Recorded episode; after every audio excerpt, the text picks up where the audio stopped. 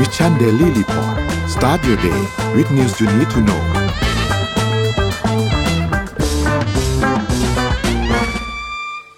สวัสดีครับ ยินดีต้อนรับทุกท่านเข้าสู่ Mission Daily Report นะครับ ประจำเช้าวันศุกร์ที่ 15 กันยายน 2566 นะครับ อยู่กับผมโทมัสพิเชยงพักดี แล้วก็น้องเอ็มธีรยาธีรนาคณาสวัสดีครับเอ็มครับ สวัสดีค่ะพี่โทมัสสวัสดีค่ะท่านผู้ฟังทุกท่าน วันนี้เราก็มาเริ่มกันที่ตัวเลขเช่นเคยนะคะ ขอมาที่ราคาดัชนีตลาดหลักทรัพย์เลยค่ะ เซ็ตปิดที่ 1,545.14 จุดนะคะ บวก 0.64%ค่ะ ราคาหุ้นต่างประเทศกันบ้างค่ะ ดาวโจนส์บวก 0.93% NASDAQ บวก 0.75% NYSE บวก 0.96% FTSE 100 บวก 1.95%และห่างเสงบวก 2 0.21%ค่ะ น้ำมันดิบก็ขึ้นเช่นเดียวกันนะคะ WTI เนี่ยปิดที่ 90.14 US dollar ต่อบาร์เรล บวก 1.83%ค่ะ ส่วน Brent ปิดที่ 93.61 ดอลลาร์ US dollar ต่อบาร์เรล บวก 1.88%ค่ะ ทองคำเองก็บวกเช่นเดียวกันค่ะ Gold Spot ปิดที่ 1,908.87 US dollar ต่อ Troy ounce บวก 0.04%ค่ะ และคริปโตเคอเรนซีนะคะ Bitcoin บวก 2.16% Ethereum บวก 2.21% Binance บวก 0.42% Solana บวก 4.97%และ Bitcoin บวก 0.62%ค่ะ พี่โทมัสพาไปดู Morning Talk หน่อยได้ไหมคะอ่ามันแล้วพี่ขอไปที่เรื่องของเศรษฐกิจก่อนนะ คือว่าเมื่อกี้ที่รายงานตัวเลขเนี่ยนะครับ ตอนนี้เนี่ยสปอตไลท์นะฮะเอ็มคุณผู้ฟังทุกท่าน มันอยู่ที่ราคาน้ำมันนะฮะมันอยู่ที่ราคาน้ำมันเพราะว่า ถ้าเมื่อกี้ที่ฟังเอ็มรายงานไปเนี่ยราคาน้ำมันกลับขึ้นมายืนเหนือ 90เอ่อ US ดอลลาร์ต่อบาร์เรลนะครับซึ่งราคานี้เนี่ยเป็นราคาที่สูงที่สุด ในรอบเกือบหนึ่งปีนะคือนับตั้งแต่เดือนพฤศจิกายนปีที่แล้วนะครับซึ่งมันทำให้เกิดภาวะสยองขวัญอีกรอบนึงเพราะว่าค่าใช้จ่ายต่างๆ มันถีบตัวสูงขึ้นนะครับ คือโดยเฉพาะอย่างประเทศไทยเราเนี่ยเราได้รัฐบาลใหม่ใช่ไหมฮะก็หลาย ๆ คนก็เล็งว่าเอ้ย มันควรจะมีมาตรการออกมาช่วยเรื่องของเอ่อเรื่องของเงินในกระเป๋าอะไรพวกนี้ แต่กลายเป็นว่าราคาน้ำมันตอนนี้ขึ้นมาทำนิวไฮเนี่ยนะครับก็เป็นเรื่องที่ค่อนข้างน่ากลัวนะครับสาเหตุนะฮะคือหนึ่งในปัจจัยก็คือโอเปกนะครับมีการวางแผนที่จะลดกำลังการผลิตนะครับ ซึ่งยาวนานต่อเนื่องไปถึงไตรมาสสี่นะครับรอยเตอร์รายงานว่ารัสเซียแล้วก็ซาอุดีอาระเบียเนี่ยนะครับเตรียมที่จะยืดระยะเวลาการลดกำลังการผลิตน้ำมันดิบ ต่อไปจนถึงไตรามาสที่ 4 ของปีนี้ 2023 นะครับ ซึ่งนโยบายนี้จะส่งผลต่อราคาน้ำมันดิบของโลกนะครับ จะยังอยู่ในช่วงขาขึ้นต่อไปอย่างน้อยครับ อย่างน้อยนะฮะจนจบปีนี้ ซึ่งก่อนหน้านี้เนี่ยในช่วงปลายปีที่แล้วนะครับ กลุ่ม OPEC Plus เนี่ยออกมาประกาศลดราคาลดกำลังการผลิตลงนะครับ ซึ่งตั้งแต่นั้นเป็นต้นมาครับก็ส่งผลให้ราคาน้ำมันดิบในปีนี้ทั้งปีเนี่ยอยู่ในช่วงขาขึ้นไปตลอดนะครับ ล่าสุดที่เห็นตัวเลขไปเมื่อเช้านี้ ขึ้นไปยืนเหนือ 90 แล้วเพราะฉะนั้นสิ่งที่สยองขวัญต่อไปคืออะไรครับเช็คพอยต์ต่อไปมันจะขึ้นไปยืนเหนือร้อยหรือเปล่าเนี่ยแหละครับที่น่ากลัวนะฮะซึ่งตั้งแต่ที่ OPEC Plus นะฮะลดกำลังการผลิตลงไปเนี่ย 2.5 ล้านบาร์เรลต่อวันเนี่ยก็มีการคาดการณ์นะครับว่าถ้ากลุ่ม OPEC Plus ไม่ลดกำลังการผลิตเนี่ย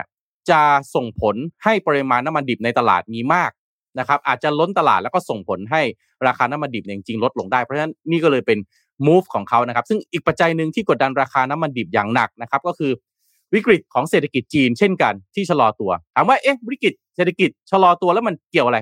คือเศรษฐกิจถ้ามันขับเคลื่อนเนี่ย มันอาศัยพลังงานคุณผู้ฟังเอ็มฮะพออาศัยพลังงานมันก็ต้องคอนซูมนะฮะน้ำมันมากขึ้นถูกไหมฮะนี่เป็นแบบปัจจัยพื้นฐานเลยนะครับ เพราะฉะนั้นเนี่ยมันมีความเป็นไปได้ว่าจีนที่เป็นประเทศประเทศผู้นำเข้าน้ำมันรายใหญ่ที่สุดของโลกนี้เนี่ย อาจจะลดการนำเข้าน้ำมัน นะอาจจะซึ่งตอนนี้อาจจะยังไม่มีสัญญาณแต่อย่างใดนะครับ ขณะเดียวกันก็มีรายงานนะครับว่า ความคาดการณ์นะครับความต้องการของน้ำมันดิบของตลาดในช่วงต้นปีที่เอ่อต้นปี 2023 เนี่ยนะฮะจะลดลงนะฮะอยู่ที่เอ่อเอ่ออยู่ที่ระดับ 1 ล้านบาร์เรลต่อวันเนี่ยจากเดิมที่ 2.25 ล้านบาร์เรลต่อวัน ซึ่งการคาดการณ์ดังกล่าวที่ว่าก็เป็นผลให้กลุ่ม OPEC Plus นะครับซึ่งขออภัยเมื่อกี้ผมพูด 2023 ต้อง 2024 นะ ความต้องการของน้ำมันดิบตลาดในช่วงต้นปีหน้าเนี่ย นะครับจะลดลงมาอยู่ที่ระดับ 1 ล้านบาร์เรลต่อวันนะจากเดิมที่ 2.25 ล้านบาร์เรลซึ่งการคาดการณ์ที่ว่าก็เป็นผลให้กลุ่ม OPEC Plus ที่นะฮะคนที่นำก็คือซาอุดิอาระเบียกับรัสเซียนี่แหละนะครับตัดสินใจประกาศลดกำลังการผลิตน้ำมัน ไปดักรอเอาไว้ก่อนเลย เพื่อไม่ให้ราคาน้ำมันดิบของตัวเองเนี่ยนะฮะมันเอ่อราคามันลดต่ำลงไปนะครับ ก็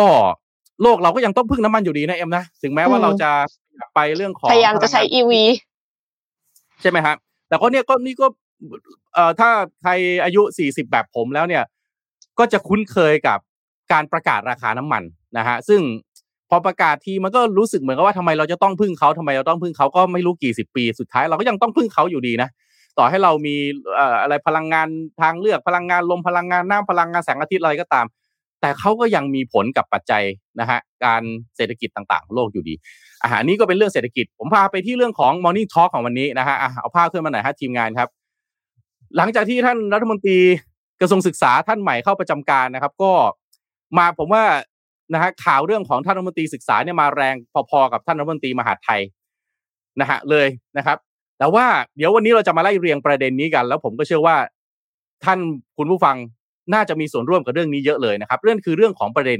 การศึกษานะครับ เราจะไปพูดกันเรื่องของความเหลื่อมล้ำทางการศึกษาของไทยว่า มันเป็นปัญหาที่แก้ไม่เคยจบนะครับ แฟนคลับของ Mission Daily Report หลายท่านนะฮะเอ็มเป็นผู้บริหารโรงเรียนเป็นผู้บริหารโรงเรียนเลยนะเป็นเจ้าของโรงเรียนเลยนะครับ หลายท่านเลยนะครับ แล้วก็นะฮะเชื่อว่าหลายท่านอาจจะมีมุมมองมีประสบการณ์นะครับ เรื่องของระบบการศึกษาไทย เรื่องของโครงสร้างพื้นฐานเรื่องของนโยบาย วันนี้จะมาแชร์กันนะครับอะคุณผู้ฟังคิดเห็นอย่างไรกับปัญหาความเหลื่อมล้ำของระบบการศึกษา ที่เป็นปัญหาที่แก้ไม่จบ มันจะแก้กันอย่างไร หรือเรามีปัญหาอย่างไรบ้างที่ มาช่วยกัน eye opening กันมาช่วยกันนะ เปิดมุมมองใหม่ ๆ ไปด้วยกันว่า เราจะเห็นอะไรได้บ้าง เราจะแก้ไขมันได้ไหมจากเรื่องนี้นะครับอะเชิญเอ็มครับเชิญข่าวต่อไปเลยครับ ค่ะอ่าเราพูดถึงเรื่องราคาน้ำมันนะคะ เอ็มขอมาพูดถึงตลาดรถยนต์ไฟฟ้าสักนิดนึงค่ะพี่โทมัส เพราะว่าในอาเซียนเนี่ยเขาคาดว่าจะเพิ่มขึ้นถึง 2,700 ล้านดอลลาร์สหรัฐภายในปี 2,570 นะคะ ยานยนต์ไฟฟ้าในที่นี้เนี่ยไม่ได้หมายถึง EV เท่านั้น แต่หมายถึงมอเตอร์ไซค์ไฟฟ้าที่ตอนนี้ก็ได้รับความนิยมอย่างแพร่หลายในอินโดนีเซียไทยและเวียดนามค่ะ นายพอลล็อกประธานและกรรมการผู้จัดการบริษัท Pan Asia Metals หรือ PAM PAM ซึ่งเป็นบริษัทซื้อขายแบตเตอรี่ในตลาดหลักทรัพย์เนี่ยเขาเป็นผู้เขียนบทความนี้ไว้ในหนังสือในเว็บไซต์ของฐานเศรษฐกิจนะคะ ตลาดยานยนต์ไฟฟ้าในภูมิภาคเอเชียตะวันออกเฉียงใต้มีการเติบโตอย่างก้าวกระโดด โดยเฉพาะในประเทศไทยและอินโดนีเซีย โดยเฉพาะในปี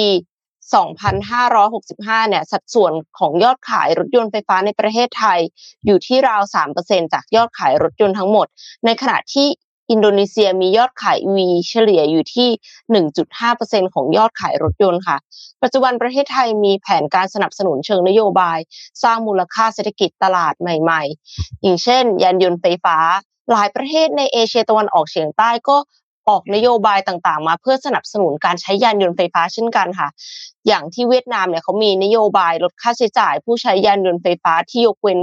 ค่าธรรมเนียมการจด ทะเบียนเจ้าของยานยนต์ไฟฟ้าเป็นเวลาสามปี แล้วก็ที่อินโดนีเซียเขาก็มีนโยบายลดและยกเว้นภาษีสินค้าฟุ่มเฟือย ทั้งในส่วนภูมิภาคและส่วนกลาง ส่วนที่อีกที่หนึ่งก็คือมาเลเซียค่ะ นโยบายสร้างแรงจูงใจเจ้าของรถยนต์ไฟฟ้า ที่ยกเว้นภาษีท้องถิ่นสำหรับเจ้าของยานยนต์ไฟฟ้า ซึ่งช่วยลดค่าใช้จ่ายรายปีทำให้ค่ายานยนต์ไฟฟ้า น้อยกว่าค่าใช้จ่าย รถยนต์รูปแบบเดิมค่ะ ในขณะที่รัฐบาลไทยก็พัฒนานโยบายที่มุ่งเน้น การดึงดูดผู้ผลิตระดับโลก และกระตุ้นการผลิตในประเทศเป็นหลัก ไทยเป็นผู้ผลิตรถยนต์รายใหญ่ที่สุดในภูมิภาค โดยผลิตรถยนต์มากกว่า 1.6 ล้านคันในปี 2564 และตั้งเป้าผลิตรถยนต์ไฟฟ้า 225,000 คัน ภายในปีนี้นะคะ ซึ่งนับเป็น 10%ของการผลิตรถยนต์ทั้งหมดในประเทศ นอกจากนี้รัฐบาลยังตั้งเป้า จะบรรลุอัตราการเติบโตที่ 22%แบบ CAGR ค่ะสำหรับการผลิตรถยนต์ไฟฟ้าตั้งแต่ปี 2022 ถึง 2025 รัฐบาลไทยเนี่ยก็ยังให้เงินอุดหนุนสำหรับการซื้อรถยนต์ไฟฟ้า ยกเว้นภาษี ยกเว้นอากรศุลกากรสำหรับการนำเข้าชิ้นส่วนเข้ามาผลิตรถยนต์ไฟฟ้าอีกด้วยนะคะ เพื่อสนับสนุนความสำเร็จในระยะยาวของอุตสาหกรรมรถยนต์ไฟฟ้าเนี่ยไทยให้ความสำคัญกับการพัฒนาโครงสร้างพื้นฐาน โดยมีเป้าหมายจะมีจุดชาร์จไฟฟ้าสำหรับรถ EV ถึง 12,000 แห่ง ภายในปี 2573 ค่ะ ซึ่งสิ่งที่เป็นประเด็นสำคัญในการสร้างแรงจูงใจ การลงทุนในยานยนต์ไฟฟ้าในประเทศไทย คือการยกเว้นภาษีนิติบุคคล ในระยะเวลายกเว้นขึ้นอยู่กับประเภทของยานยนต์ไฟฟ้า และนโยบายกระตุ้นให้บริษัทต่างๆ ลงทุนกับการผลิตยานยนต์ไฟฟ้า และอุตสาหกรรมที่เกี่ยวข้อง นอกจากนี้ไทยก็ยังมีนโยบายยกเว้นภาษีนำเข้าสำหรับเครื่องจักรในการผลิต แล้วก็ช่วยลดค่าใช้จ่ายที่เกี่ยวข้องกับการ จัดตั้งโรงงานผลิตอีกด้วยนะคะ เพื่อบรรลุเป้าหมายให้ประเทศไทยเป็นศูนย์กลางการผลิต ยานยนต์ไฟฟ้าชั้นนำในภูมิภาคอาเซียน ดึงดูดผู้ผลิตทั่วโลก แล้วก็กระตุ้นการผลิตภายในประเทศ ไทยก็ยังมีเป้าหมายที่จะทำให้รถยนต์ไฟฟ้านำเข้า ซึ่งมีราคาใกล้เคียงกับยานยนต์ทั่วไป ก็จะได้มีคนมาใช้มากขึ้นด้วยด้วยมาตรการลดภาษี แต่ความท้าทายของไทยที่จะเป็นศูนย์กลาง ยานยนต์ไฟฟ้าของเอเชียตะวันออกเฉียงใต้เนี่ยก็คือการจัดตั้งสถานีชาร์จรถไฟฟ้าให้ทั่วถึงค่ะ เพราะว่าต้องมีการวางแผนอย่างครอบคลุม แล้วก็มีการลงทุนที่เหมาะสม การดึงดูดผู้ผลิตรถยนต์รายใหญ่ และสร้างห่วงโซ่อุปทานที่มั่นคงของชิ้นส่วนยานยนต์ไฟฟ้า ซึ่งก็เป็นสิ่งที่จำเป็นสำหรับการพัฒนาฐานการผลิตภายในประเทศ เพื่อเร่งผลักดันให้มีการใช้รถยนต์ไฟฟ้า รัฐบาลควรออกนโยบายกฎระเบียบ แล้วก็สร้างแรงจูงใจ เพื่อดึงดูดผู้บริโภคให้หันมาใช้การขนส่งด้วยพลังงานสะอาด แม้ว่าตอนนี้ก็จะยังมีข้อจำกัดระยะการใช้งานแล้วก็ค่าใช้จ่ายต่างๆค่ะเห็นว่ายังต้องจองคิวล่วงหน้าต่อคิวเพื่อที่จะชาร์จรถยนต์กันอยู่เลย นอกจากนี้ประเทศไทยเนี่ยควรจะชี้แจงระบบข้อมูลศักยภาพไฟฟ้า แล้วก็ให้ความสำคัญกับแหล่งพลังงานหมุนเวียน เพื่อตอบสนองความต้องการใช้ใช้ไฟฟ้าที่เพิ่มขึ้น และการแข่งขันที่สูงจากประเทศเพื่อนบ้าน ที่มีที่ก็ตอนนี้ก็อินโดนีเซียเนี่ยเขาก็พยายามมากที่จะเป็น Detroit of Asia นะคะ รวมไปถึงการพัฒนาห่วงโซ่อุปทานยานยนต์ไฟฟ้าให้แข็งแกร่ง ตั้งแต่การขุดทรัพยากรแร่สำหรับการผลิต แบตเตอรี่ยานยนต์ไฟฟ้า การแลกเปลี่ยนแบตเตอรี่ semiconductor และการรีไซเคิลแบตเตอรี่ไปจนถึงการวิจัยและพัฒนายานยนต์ไฟฟ้าค่ะ ทั้งนี้ความท้าทายที่สำคัญคือการรับประกันความยั่งยืนในการจัดหาใช้งานและกำจัดแบตเตอรี่ EV ที่ทุกท่านก็คงทราบดีว่ามันมีประเด็นด้านสิ่งแวดล้อม แล้วก็ความกังวลด้านความปลอดภัยนะคะ จึงต้องมีการจัดหาแร่ธาตุที่ใช้ในการผลิตแบตเตอรี่ ด้วยความรับผิดชอบ แล้วก็พัฒนาแนวปฏิบัติในการทำเหมืองแร่อย่างยั่งยืน เนี้ยก็เป็นบทความที่เอ็มคิดว่าน่าสนใจ เพราะว่าก็คือเขาก็จับตามองประเทศไทยกันอยู่ในการที่จะ move เปลี่ยนเป็นฐานการผลิตรถยนต์ EV ซึ่งเมื่อก่อนเนี่ยมันก็จะมีคนพูดว่าเฮ้ยมันไม่เหมือนกันเลยนะ supply chain มันต่างกันอย่างสิ้นเชิง ระหว่าง ระหว่างการผลิตรถยนต์ไฟฟ้า กับรถยนต์สันดาปภายในอะค่ะ แต่ว่าตอนนี้ไทยก็สามารถที่จะดึงดูดผู้ผลิตชั้นนำอะอย่าง BYD อย่างเงี้ย ซึ่งเขาก็ผลิตเป็นระดับต้นๆของของจีนใช่ไหมคะแล้วก็ส่งออกไปประเทศอื่นมากมาย ให้เข้ามาตั้งฐานการผลิตในไทยแล้วด้วย พี่โทมัสคิดว่ายังไงคะ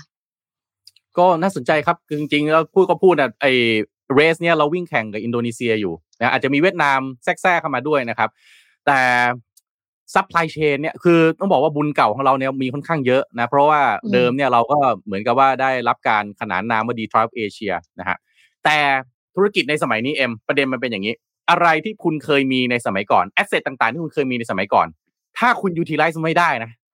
มันอาจจะกลายเป็น burden อย่างหนึ่งของคุณในตอนนี้ก็ได้ อาจจะกลายเป็นภาระแทนนะอย่างอย่างไอ้ไอ้ supply chain ที่คุณมีในการผลิตรถเนี่ย นะฮะถ้าคุณปรับไม่ทันปรับ mindset ปรับแอ t ติจูดไม่ทันtransform ตัวเองไม่ทันเนี่ยโอ้โหรับประกันเลยคนที่เขาไม่มีอะไรเลยนะ แต่เขามีความมีความตั้งใจมีความพร้อมในเรื่องของเอ่อ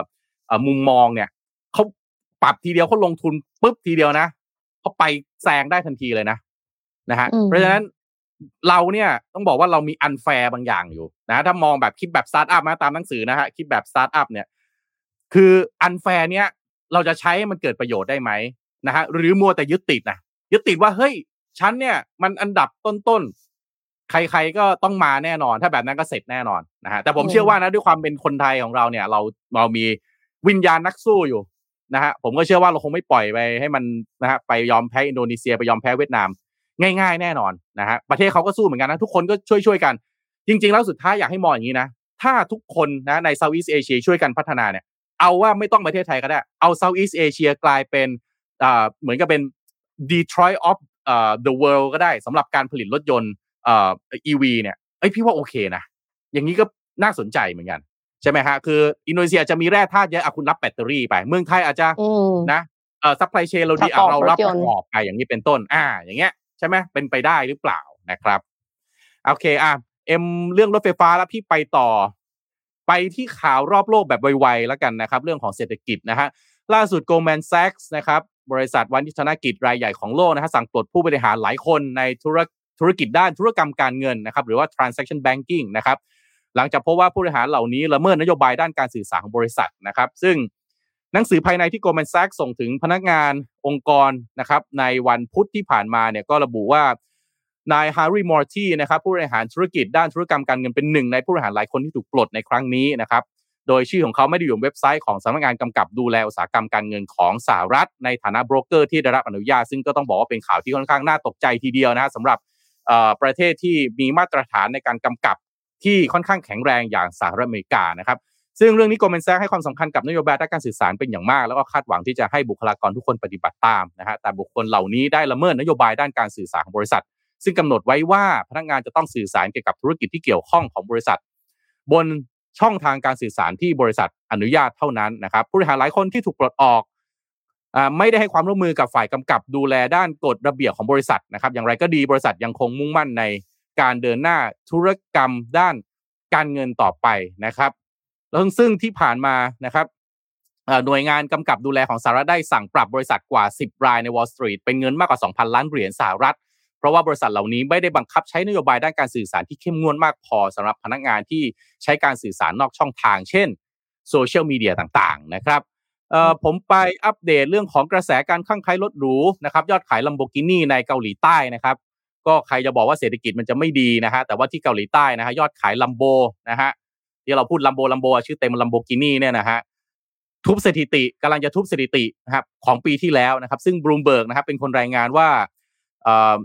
ลอดขายรถสปอร์ตที่เป็นนะฮะเอ่อเรียกว่าเป็นหนึ่งในสัญลักษณ์ความสำเร็จของนะฮะเราผู้ชายทั้งหลายเนี่ยนะครับ ก็ในงานเฉลิมฉลองครบรอบ 60 ปีของ Lamborghini นะครับ ตลาดเอ่อทาง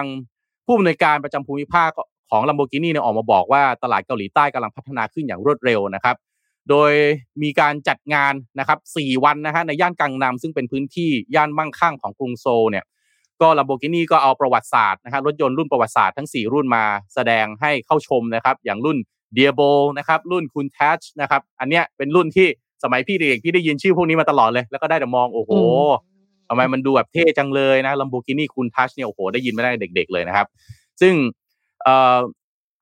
ผู้อำนวยการของ Lamborghini เราบอกว่าลูกค้าเกาหลีนะครับชื่นชมชื่นชอบ Lamborghini เพราะว่าเชื่อว่ารถยนต์เป็นเครื่องสะท้อนรสนิยมแฟชั่นอารมณ์แล้วก็สไตล์ของพวกเขานะครับซึ่งเมื่อปีที่แล้วยอดขายเติบโตอย่างมาก ไม่เพียงแค่ในภาครถ super sport เท่านั้น แต่ที่น่าสนใจของ Lamborghini ก็คือรถ SUV แต่เขาใช้คำว่า Super SUV นะนั่นคือ Lamborghini Urus นะฮะ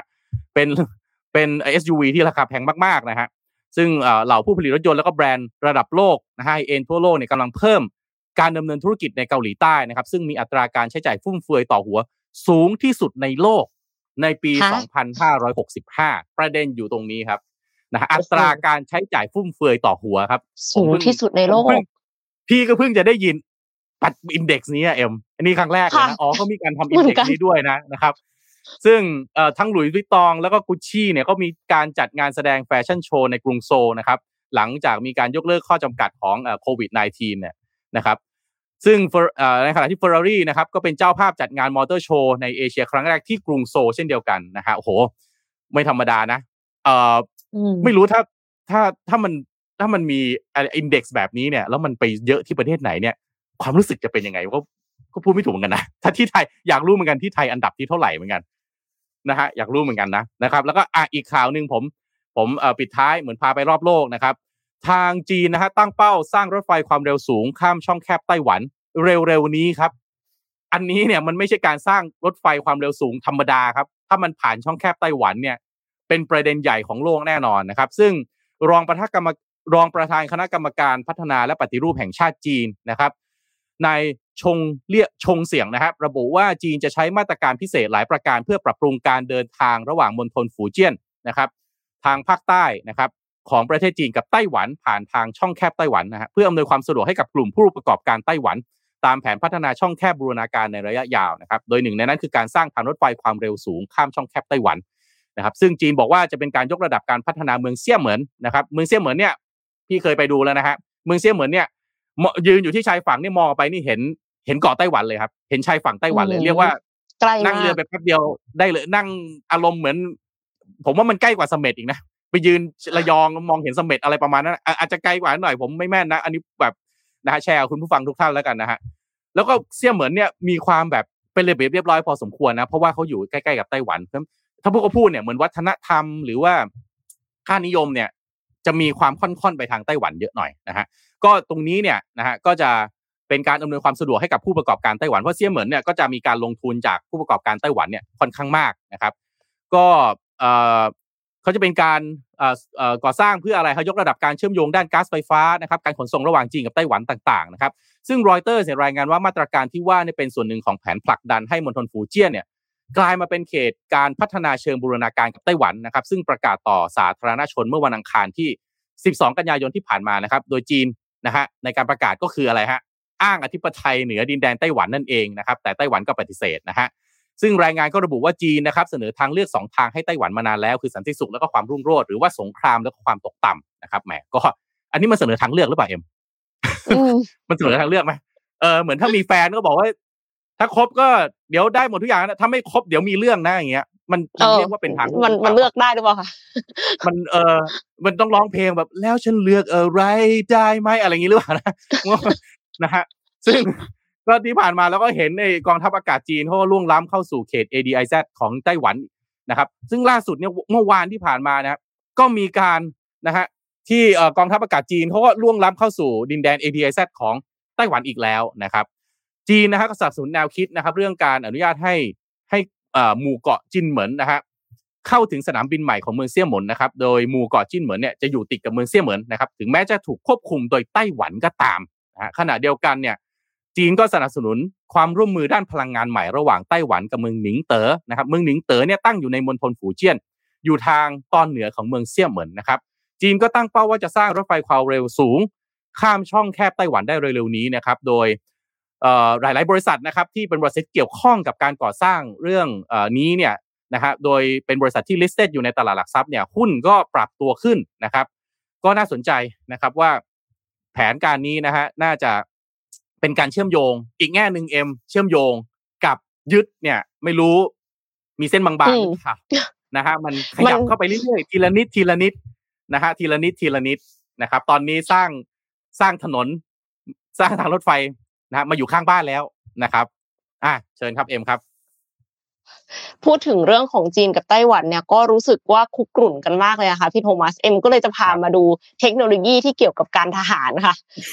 ไหนๆก็พามาถึงขนาดนี้แล้วนะคะ ไปดูผ้าคลุมล่องหนกันค่ะผ้าคลุมล่องหนเนี่ย ฟังดูนึกถึงแฮร์รี่พอตเตอร์ทันทีเลย พอคลุมไปก็จะไม่มีใครเห็นเราแล้วใช่ไหมคะแต่อันเนี้ยจริง ๆ อันเนี้ยค่ะ คือผ้าคลุมล่องหนพี่โทมัสยังเห็นไหมคะ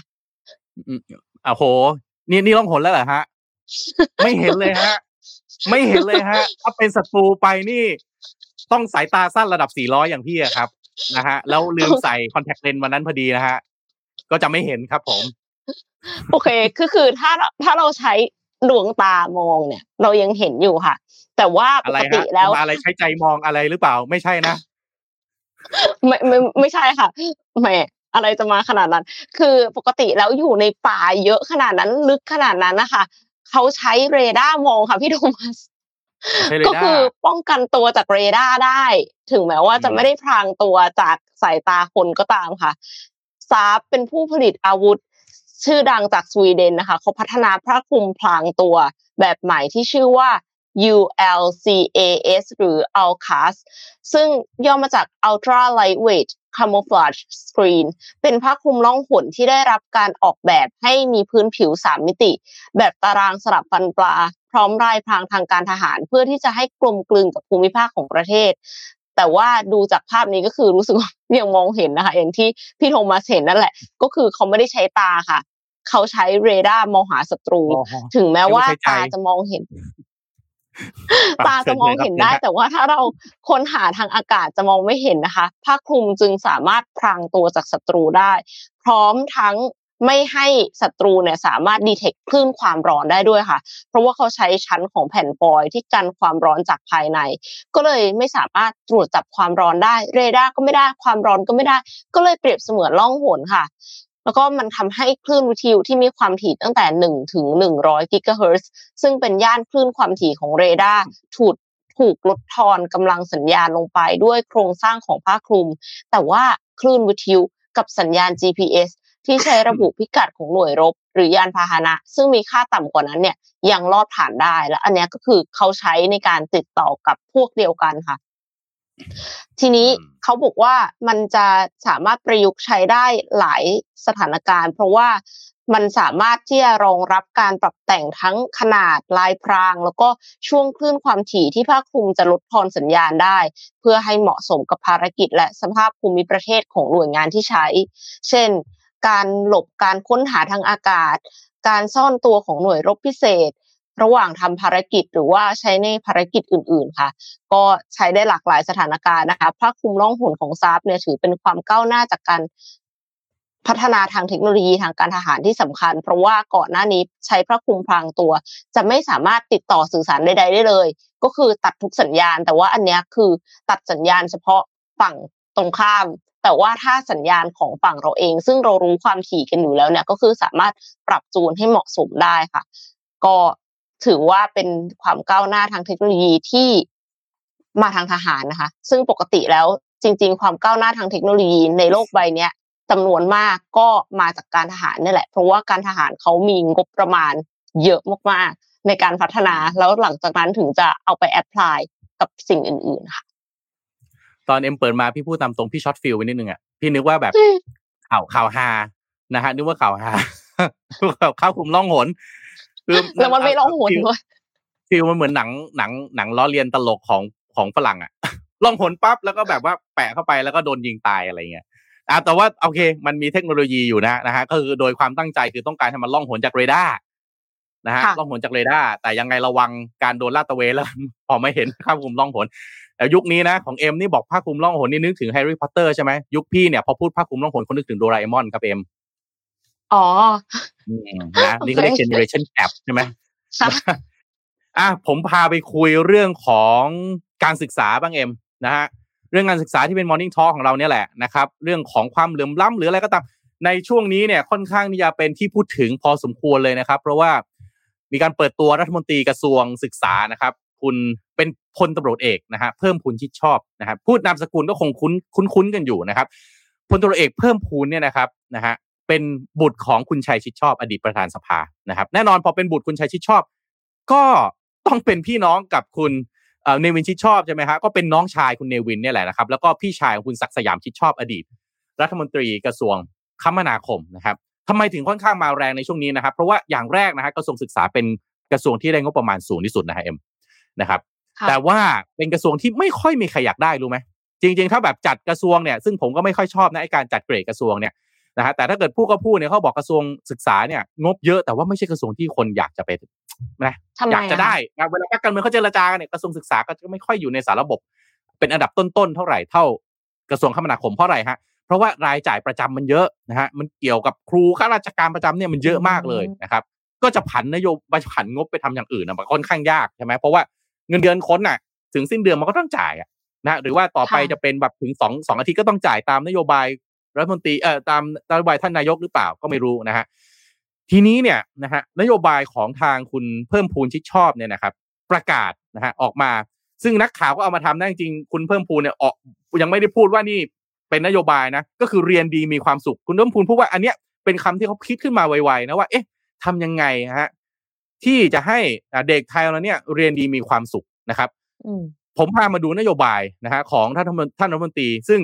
ตอนนี้อยู่บนหน้าข่าวพอสมควรสปอตไลท์ไปที่ท่านรัฐมนตรีพอสมควรนะครับ คือคุณเพิ่มพูนเนี่ยกล่าวตอนหนึ่งในการประชุมนะครับ บอกว่าตัวเองเนี่ยมีนโยบายเรื่องเรียนดีมีความสุข ซึ่งนโยบายนี้เนี่ยเกิดขึ้นโดยมีความเชื่อว่าจะทำอย่างไรให้นักเรียนนะครับมีความสุขนะครับ พอมีความสุขก็จะส่งผลต่อการเรียนที่ดีนะฮะในนโยบายนี้มีหลายเรื่องที่จะดำเนินการนะครับ แต่อย่างแรกอย่างแรกเลยนะฮะก็คืออยากจะลดความเหลื่อมล้ำทางการศึกษา โดยการลดภาระนักเรียนและก็ผู้ปกครองนะครับ ลดภาระยังไงนะฮะก็คือต้องการอืมให้เด็กเนี่ยได้เรียนในทุกที่ทุกเวลา เรียนฟรีมีงานทำนะครับ แล้วก็จะมีการจัดทำระบบหรือแพลตฟอร์มการเรียนรู้ โดยผู้เรียนเนี่ยไม่ต้องเสียค่าใช้จ่ายนะครับ และที่สำคัญนะที่เป็นไฮไลท์เลยนะครับ มีโครงการหนึ่งนักเรียนหนึ่งแท็บเล็ตมาอีกแล้วนะฮะถ้าใครคุ้นๆเนี่ยก็คือโครงการนี้ตั้งแต่สมัยยุคคุณทักษิณนะครับ แล้วก็โอ้โหเป็นประเด็นค่ะใหญ่โตเลยนะครับ ก็มีทั้งคนมันเหมือนถ้าเป็นหนังนะฮะก็คือแบบเป็นประเภทแบบรักเลยก็ชอบไปเลยอะ เกลียดก็เกลียดไปเลย โครงการแบบนี้อืมนะครับเอ่อนโยบายนะครับ อุปกรณ์การเรียนหนึ่งนักเรียนหนึ่งแท็บเล็ตเนี่ยคุณเพิ่มพูนบอกว่าสิ่งที่คิดอย่างแรกเลยก็คือจะทำอย่างไรให้ทั่วถึงมากที่สุดนะครับ เราจะต้องจัดการเรื่องสื่อการเรียนการสอนนะฮะต้องพร้อมเพื่อให้ทุกคนเนี่ยสามารถเข้าถึง ได้ทุกที่นะครับแล้วก็จะยึดผู้เรียนเป็นศูนย์กลางนะครับในการขับเคลื่อนแล้วก็ดำเนินการก็ต้องบอกว่าถ้าคำนี้เราบอกว่าผมได้ยินตั้งแต่สมัยผมเด็กๆเลยนะฮะยึดผู้เรียนเป็นศูนย์กลาง แต่ว่าก็ยังใช่นะฮะผมยังผมต้องผมเกลียนอยู่เลยนะครับ ผมก็ไม่เข้าใจว่ามันยึดเป็นศูนย์กลางยังไงเนี่ยนะฮะอืมนะครับแล้วก็นะฮะตรวจทุกอย่างเลยนะฮะวินัยเป๊ะหมดเลยนะฮะไม่แน่ใจว่ายึดอะไรเป็นศูนย์กลางกันแน่เนี่ยนะฮะก็เอ่อแล้วเอ่อคุณเพิ่มพูนก็ยังบอกอีกว่านอกจากนี้ก็มีนโยบายลดภาระครูนะครับแล้วก็บุคลากรทางการศึกษานะครับ ประกอบด้วย ปรับวิธีการประเมินวิทยาฐานะครู แล้วก็บุคลากรทางการศึกษา ลดขั้นตอนนะครับ มุ่งผลสำเร็จของผู้เรียน มีการให้ครู แล้วก็บุคลากรทางการศึกษาคืนถิ่น อันนี้น่าสนใจมากก็คือ คือครูบางคนเนะครับพอบรรจุปั๊บบรรจุนู่นแบบบางบางคนนะอยู่ภาคเหนือไปบรรจุภาคใต้ก็มีนะฮะอืมอยู่ภาคกลางอะไปได้นะฮะเอ่อภาคอีสานเนี้ยก็ต้องนะฮะไม่ได้อยู่กับครอบครัวก็ต้องไปบรรจุที่นั่นนะครับ ก็จะทำให้การโยกย้ายกลับภูมิลำเนาเดิมด้วยความโปร่งใสนะฮะไม่มีการซื้อขายตำแหน่งตรงเนี้ยเป็นสิ่งที่น่าสนใจเป็นนโยบายที่ดีนะครับ แล้วก็การแก้ไขปัญหาหนี้สินครู แล้วก็บุคลากรทางการศึกษานะครับ สร้างความเข้าใจที่ถูกต้องในการวางแผนการใช้เงิน แล้วก็การเก็บออมเงินให้ครูแล้วก็บุคลากร อันนี้ก็เป็นอีกนโยบายที่น่าสนใจเพราะอย่างแม่พี่เนี่ยนะเป็นครูคุณพ่อพี่ก็เป็นคุณพ่อบ้านบ้านพี่นี่คุณพ่อไม่เป็นอาจารย์นะฮะในมหาวิทยาลัยคุณแม่สอนในโรงเรียนมัธยมเนี่ยนะฮะ คุณแม่พี่นี่พี่จบมาได้ด้วยการที่คุณแม่กู้สหกรณ์มาจ่ายค่าเทอมให้เรียนจบนะฮะแล้วก็อืมโอ้จำได้ว่าคุณแม่นี่กว่าจะกว่าจะหมดหนี้นี่เป็นสิบปีอะนะฮะนี่เรียนจบนี่เป็นสิบปีอะกว่าคุณแม่จะใช้หนี้หมดนะฮะแล้วก็แทบจะเป็นท่ามาตรฐานนะเอ็มเป็นท่ามาตรฐานคือ ถ้าคุณเป็นของครูครู ถ้าคุณเป็นครูสอบเอ่อโรงเรียนอะในระบบข้าราชการอะ คุณต้องมีหนี้สหกรณ์คุณต้องมีหนี้นอกระบบ คุณต้องเล่นแชร์ฮะ นี่ถือว่าเป็นอืมท่ามาตรฐานของครู เพราะฉะนั้นเนี่ยสังคมคุณครูในแต่ละวันแต่ละเดือนคืออะไรครับ หมุนหมุนเงินยังไงให้ทันนะครับ แล้วคุณภาพการเรียนการสอนมันจะดียังไงฮะนะฮะลำพังครูนั่นน่ะต้องมาสินั่งคิดเรื่องหมุนเงินทุกวันแบบนี้นะครับอะนี่คือนโยบายนะครับ แล้วก็อีกไอ้เรื่องของการไอ้แจกแท็บเล็ตเนี่ยนะฮะก็ไม่รู้คุณผู้ฟังคิดอย่างไงนะครับ คือคุณเพิ่มพูนเนี่ยบอกว่า คือต้องการให้การศึกษาการเรียนเนี่ยเป็นรูปแบบนะฮะมีการมีส่วนร่วมนะครับ มีความโปร่งใส คุณเพิ่มพูนเล่าอย่างนี้ คุณเพิ่มพูนบอกว่าคุณครูคนแรกของคุณเพิ่มพูน ซึ่งเป็นรัฐมนตรีศึกษาเลยนะคือแกเป็นตำรวจประเด็นเป็นอย่างนี้เอ็มคือแกเป็นตำรวจพอเป็นตำรวจเนี่ย เอ๊ะ พอจะเล่ายังไงให้มันเชื่อมโยงเนี่ย คุณเพิ่มพูนก็เลยต้องโยงไปถึงคุณพ่อคือคุณชัยชิดชอบ คุณคุณคุณเพิ่มพูนบอกว่าคุณครูคนแรกของแกเนี่ย คือคุณพ่อคุณแม่ โดยเฉพาะคุณพ่อคือคุณชัยชิดชอบเนี่ยอดีตเคยเป็นทั้งครูเป็นกำนันแล้วก็เป็นอดีตประธานรัฐสภา คุณชัยชิดชอบในยอดีตเคยเป็นครูประชาบาลนะครับสอนตั้งแต่ประถมศึกษาปีที่หนึ่งถึงสี่นะฮะคุณคุณเพิ่มพูนก็เลยบอกว่าเรื่องนี้ก็เลยทำให้เห็นสภาพความยากลำบาก โดยเฉพาะโรงเรียนในพื้นที่ห่างไกลนะครับมีครูคนเดียวสอนทุกชั้นนะนะครับดังนั้นก็เป็นหนึ่งในความใฝ่ฝันที่ทำให้ตนเองก็คือคุณเพิ่มพูนเนี่ยนะฮะอยากจะเข้ามาทำงานในส่วนนี้นะครับ คุณเพิ่มพูนบอกว่าตัวเองเป็นตำรวจก็จริงนะครับ แต่มีคุณพ่อคุณแม่เป็นต้นแบบในการทำงานดูแลประชาชนนะครับ แล้วก็ความขวัญที่บอกว่าเรียนดีมีความสุขเนี่ยก็คิดขึ้นมาแบบนี้ง่ายๆนะฮะเพื่อที่จะใช้ขับเคลื่อนนโยบายในการทำงาน เพราะว่าเชื่อว่าอย่างที่ผมบอกไปตอนแรกนะครับ บอกว่าการเรียนนะฮะกับความสุขต้องเกิดขึ้นพร้อมกัน ผู้เรียนถ้ามีความสุขแล้วก็จะทำให้การเรียนดีขึ้นนะฮะก็อยากให้บุคลากรทุกคนเนี่ยช่วยกันนะฮะผลักดันเรื่องตรงนี้นะครับ โดยสิ่งที่น่าสนใจที่เป็นนโยบายที่ถ้าลงดีเทลเลยเนี่ยนะครับ จะมีการปรับวิธีการประเมินวิทยาฐานะครู แล้วก็บุคลากรการศึกษานะครับแล้วก็ลดขั้นตอนการขั้นตอนต่างๆ ลงเนี่ยก็คือมีการดำเนินการปรับระบบวิธีการประเมินนะครับ โดยเน้นสภาพตามความเป็นจริง ลดการทำเอกสารนี่น่าจะเป็นข่าวดีของครูทั้งประเทศเลยทีเดียวนะฮะลดขั้นตอนการประเมินให้ไม่ยุ่งยากซับซ้อนแล้วก็เป็นธรรมนะครับ แล้วก็เน้นผลสำฤทธิ์ของผู้เรียนตามช่วงวัยนะฮะคำนึงถึงบริบทการของสถานศึกษา ปรับระบบการประเมินเพื่อเลื่อนเงินเดือน แล้วก็ประเมินวิทยาฐานะให้มีความเชื่อมโยงกัน แล้วก็นำเทคโนโลยีมาเป็นส่วนหนึ่งในการประเมินนะครับ แล้วก็มีเรื่องของอ่าไอ้บุคลากรคืนถิ่นนะครับ มีเรื่องของแก้ไขปัญหาหนี้สินที่ว่าไปนะครับ มีเรื่องการจัดหาอุปอุปกรณ์ต่างๆนะครับอะถึงตรงนี้เอ็มคิดว่ายังไงฮะนโยบายของคุณเพิ่มพูนที่ว่าตามอืมหลักการเอ็มก็ไม่ได้มีอะไรที่ที่ขัดนะคะ คือหมายถึงอืมว่าทุกอย่างที่อยากจะบรรลุผลน่ะ มันก็ดีทั้งนั้นแหละ แต่เพียงแค่อืมว่าตอนทำจริง ๆ อะ จะทำยังไงเท่านั้นแหละคือรู้สึกว่า คิดดีอะคอนเซปต์นี่โอเคคอนเซปต์คอนเซปต์คอนเซปต์โอเคดีแต่ว่า แต่ว่ามันไม่ได้หมายความว่าพอทำจริง ๆ แล้วมันจะทำได้ แล้วก็คือการแจกแท็บเล็ตอะที่โทมัสคือเอ็มเข้าใจนะ ว่าสมัยเนี้ย การที่จะใช้เครื่องคอมพิวเตอร์หรือว่าแท็บเล็ตในการเรียนอะมันเป็นสิ่งสำคัญ แต่อืมมันก็เป็นดาบสองคมเช่นเดียวกัน ถ้าสมมติว่าไม่ได้ควบคุมที่ดี คือบางบ้านเขาก็พยายามจะไม่ให้ลูกดูจอใช่ไหมคะแต่กลายเป็นว่าไปสนับสนุนให้ดูจอหรือเปล่า ซึ่งแน่นอนว่า ถ้าควบคุมได้ดี คือดูเฉพาะเวลาที่อยากจะให้เกิดการเรียนรู้เนี่ย มันโอเคอืมแต่ว่าจะทำได้หรือเปล่าแล้วมันจะก่อให้เกิดปัญหาภายในครอบครัวไหมอันนี้ก็อีกเรื่องหนึ่งอืมก็น่าคิดค่ะ อืม น่าคิดนะฮะ ทีนี้ถ้าไปลงดีเทลอีกเนี่ยนะฮะ ก็จะมีเรื่องของผู้เรียนเป็นศูนย์กลาง ซึ่งอันเนี้ย ไอ้ยึดผู้เรียนเป็นศูนย์กลางนี่ฟังมาหลายรอบมาก อยากรู้เหมือนกันว่าจะยึดยังไงนะฮะยังไงแล้วก็จัดทำนะ มีนโยบายจัดทำหนึ่งอำเภอหนึ่งโรงเรียนคุณภาพหนึ่งอำเภอหนึ่งโรงเรียนคุณภาพนะฮะแล้วก็อ่ามีระบบแนะแนวการเรียนแล้วก็เป้าหมายชีวิตนะครับก็นี่อันนี้เป็นน่าจะเป็นข่าวที่เราต้องการฟังนะเขาบอกว่าจะพัฒนาและปรับปรุงหลักสูตร กระบวนการการเรียนรู้ให้ทันต่อการเปลี่ยนแปลงของโลกนะครับ โดยมุ่งพัฒนาผู้เรียนทุกระดับการศึกษาให้มีทักษะที่เหมาะสมต่อการดำรงชีวิตนะฮะ แล้วก็เน้นนวัตกรรมการเรียนรู้แบบ STEM อะ STEM นะฮะ Science Technology Engineering แล้วก็ Mathematics นะฮะให้ครอบคลุมมากยิ่งขึ้นคืองี้ ข้อนี้น่าสนใจอย่างนี้นะเอ็มคือการเรียน STEM เนี่ยนะฮะมันโดยโดยโดยหลักการเนี่ยมันเป็นสิ่งที่จำเป็นมาก ๆ อยู่แล้วแหละนะฮะที่พูดไปใน Science Technology Engineering Mathematics โลกเราพัฒนาได้ด้วยสายสี่อย่างที่ว่านี้เลย คุณมีเครื่องบิน คุณมีตึก คุณมีรถยนต์นะคุณมีโทรศัพท์มือถือ คุณมีอินเทอร์เน็ต คุณมีเนี่ยที่เรานั่งคุยข่าวกันอยู่ได้ตอนนี้เนี่ย ก็เพราะ STEM นะ ใช่ไหมฮะใช่แต่ถามว่าจะเอา STEM เนี่ย ไปเป็นนวัตกรรมการเรียนรู้เนี่ย อะพี่ไปดูที่จีนเนี่ยนะฮะ คนเรียน STEM เนี่ยนะฮะเขามี robot มาให้ลองใช้แบบง่ายๆเลย เขามีเครื่องคอมพิวเตอร์ให้เด็กลองทำ low-code นะ แบบง่าย ๆเลยใช่ไหมฮะเขามีอุปกรณ์ต่างๆ ให้ทดลอง แล้วที่สำคัญ คนสอนมีความรู้ ด้านนะฮะ science เทคโนโลยีต่างๆ ในระดับที่ค่อนข้างดีถึงดีมาก ประกอบกับมีทักษะในการสื่อสารแล้วก็ถ่ายทอดนะฮะเป็นผู้สอนที่ดีอีกด้วยคำถามคือถ้าอยากจะเอา STEM มา ถ้าเป็นโรงเรียนในกรุงเทพเนี่ย ก็มีความเป็นไปได้สูง ถ้ามีนโยบายแล้วก็นะศาสตร์ลงไปทำเทรนนิ่งแล้วมันจะเหลื่อมล้ำไหมกับโรงเรียนในต่างจังหวัดจะทำยังไง คือมันควรจะต้องเรียนแหละ เออจะทำยังไง นะนั่นอ่าน่ะสิอันนี้ก็เป็นอีกเป็นอีกด้านหนึ่งเหมือนกัน เพราะว่าแม่ก็น่าคิดเหมือนกันไหนจะอุปกรณ์ไหนจะผู้สอนนะครับ แล้วก็มีการอานโยบายต่อไปจัดระบบวัดผลเทียบระดับการศึกษา แล้วก็การประเมินผลการศึกษาเพื่อให้ผู้เรียนที่มีความเป็นเลิศไม่ต้องเสียเวลาเรียนในระบบ ประหยัดเวลาและค่าใช้จ่าย อันนี้น่าสนใจอีกอันหนึ่งเหมือนกันเอ็มมันจะแปลว่า คือเขา ถ้าไปดูดีเทลเนี่ยนะฮะเขาจะบอกว่าเขาจะจัดระบบวัดแวว แล้วก็ความถนัดของผู้เรียนเป็นรายบุคคล โดยสามารถปรับเปลี่ยนแผนการเรียนในระหว่างเรียนได้นะฮะรวมทั้งการแนะแนวเลือกเรียนตามเส้นทางอาชีพ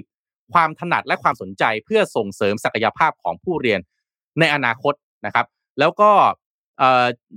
สามารถที่จะมีหาการรับรองระดับการศึกษาต่างสถานศึกษาหรือต่างระบบได้นะครับ หรือไปสะสมเพื่อประโยชน์ ในการได้รับการรับรองคุณวุฒิเพื่อประโยชน์ในการประกอบอาชีพ หรือวิชาชีพนะฮะแล้วก็ผู้เรียนเนี่ยมีความสามารถเรียนในระดับที่สูงขึ้น โดยไม่ยึดติดกับระยะเวลาในการศึกษา ก็น่าสนใจน่าสนใจว่าทำได้หรือเปล่าอันนี้ อันนี้มันจะคล้ายๆ กับ IGCSE อ่าถ้าใครเรียนในระบบอ่าระบบการเรียนของอังกฤษนี่ค่อนข้างเป็นที่นิยมในประเทศไทยใช่ไหม IGCSE เนี่ยสมมุติเอ่อถ้าถ้าพี่จำไม่ผิดเนี่ยถ้าคุณขึ้นประมาณเกรดเกรดเก้าเกรดสิบ ก็เมืองไทยก็น่าจะเป็นมเกรดเก้านี่อะไรมสามมสี่มห้าประมาณนี้ใช่ไหมฮะมสามค่ะมสามเนี่ย อ่า สมมุติคุณมีแววไปทางศิลปะแล้ว คุณลดการเรียนอย่างอื่นลงเลย เรียนเลขเรียนวิทยาศาสตร์เรียนสังคมเรียนให้น้อยจนเกือบจะไม่เรียนเลยนะครับ แต่คุณมามุ่งทุ่มทางนี้เลยนะฮะเพื่อที่จะทำคะแนนตรงนี้ให้ดีถ้าสร้างพอร์ตเลยก็ตามเนี่ย แล้วก็มุ่งไปในเส้นทางนี้นะนี่คือ นี่คือแบบอังกฤษใช่ไหมแบบไทยเราจะทำแบบนั้นได้หรือเปล่า เพราะว่าของไทยเรานี่ยันเราเราไปเลือกสายอะไรวิทย์คณิตศิลป์ภาษาอะไรนี่ตอนนี้ไม่รู้ไม่แน่ใจนะฮะยังมีอยู่หรือเปล่านะครับ แต่มันก็เป็นอะไรที่ค่อนข้างค่อนข้างอะไรนะยังยังมันยังกว้างเกินไปสักหน่อยหนึ่งมันกว้างเกินไปใช่ไหมวิทย์คณิตเนี่ยแบบโอ้โหวิทย์คณิต เป็นเป็นหมอกับเป็นอะไรอะ กับเป็นกับอะไรดี เป็นเอ่อวิศวกรเนี่ย พี่ว่ามันก็คนละแบบแล้ว ใช่ไหมแต่แต่เรียนอยู่ในหลักสูตรเดียวกันอะไรอย่างเงี้ยใช่ไหมอะอันนี้ก็เป็นอีกอีกอย่างหนึ่งแล้วก็อีกอันนึงอีกนโยบายที่น่าสนใจก็คือมีรายได้ระหว่างเรียนด้วยนะฮะจบแล้วก็มีงานทำก็เน้นเรื่องของการอ่าพัฒนาคนให้มีความพร้อมในการเข้าสู่อาชีพ แล้วก็สามารถที่จะเรียนไปทำงานไปได้ด้วยอะไรอย่างนี้นะครับอ่าเป็นไงฮะนโยบายเพิ่มเติมอีกเอ็มคิดว่าไง คือจริงๆอะถ้าสมมติว่าเรียนไปทำงานไปอะถ้าถ้าเป็นงานที่ งานที่ได้พัฒนาทักษะเอ็มเห็นด้วย แล้วเอาจริง ๆ งานส่วนใหญ่ถึงแม้ว่าจะไปเป็นงานเสิร์ฟอะไรก็ตามอะมันก็ได้พัฒนาทักษะบางอย่างอะพี่โทมัสก็ enlighten มาจากการที่เคยไปเสิร์ฟเหมือนกันใช่ไหมคะ แล้วทีเนี้ยก็มันก็เป็นเรื่องที่ดีอะแต่ว่าปัญหาก็คือ เรายังไม่รู้ว่าวิธีการที่จะทำจริงๆอะมันทำยังไง ด้วยความที่เอ็มทำโครงการ Founder Apprentice ซึ่งส่งเด็กๆ นิสิตนักศึกษาไปฝึกงานนะคะในในสถานประกอบการอะ เอ็มเจอปัญหาบางอย่างคือเอ็มพยายามที่จะให้โอกาสเด็กที่เขาไม่สามารถคือเด็กที่ปกติคืออย่างเงี้ย background ของเขาก็คือเขาเขามีท้องตอนที่เขาเรียนอยู่อะพี่โทมัสแล้วเสร็จแล้วเขาก็มีลูก แล้วหลังจากนั้นน่ะเขาก็ต้องทำงานหาเลี้ยงลูกโดยที่ตัวเองก็เลยต้องหยุดเรียน